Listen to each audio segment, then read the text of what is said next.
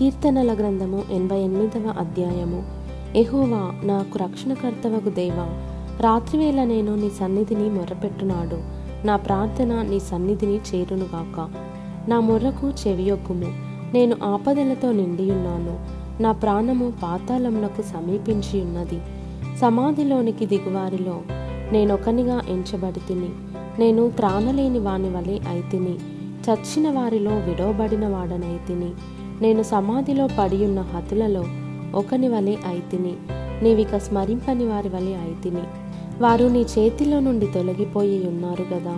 అగాధమైన గుంటలోను చీకటి గల చోట్లలోను అగాధ జలములలోను నీవు నన్ను పరుండబెట్టి ఉన్నావు. నీ ఉగ్రత నా మీద బరువుగా నున్నది.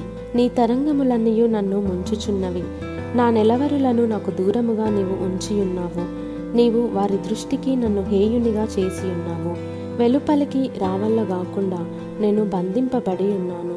బాధ చేత నా కన్ను క్షీణించుచున్నది. యహోవా ప్రతిదినము నేను నీకు మొర్రపెట్టుచున్నాను నీ వైపు నా చేతులు చాపుచున్నాను. మృతులకు నీవు అద్భుతములు చూపెదవా? ప్రేతలు లేచి నిన్ను స్థుతించెదరా సమాధిలో నీ కృపను ఎవరైనా వివరింతురా? నాశనకూపములో నీ విశ్వాస్యతను ఎవరైనా చెప్పుకొందురా? అంధకారములో నీ అద్భుతములు తెలియనగునా? పాతాళములో నీ నీతి తెలియనగునా? ఎహోవా నేను నీతోనే మనవి చేయుచున్నాను. ఉదయమున నా ప్రార్థన నిన్ను ఎదుర్కొనును.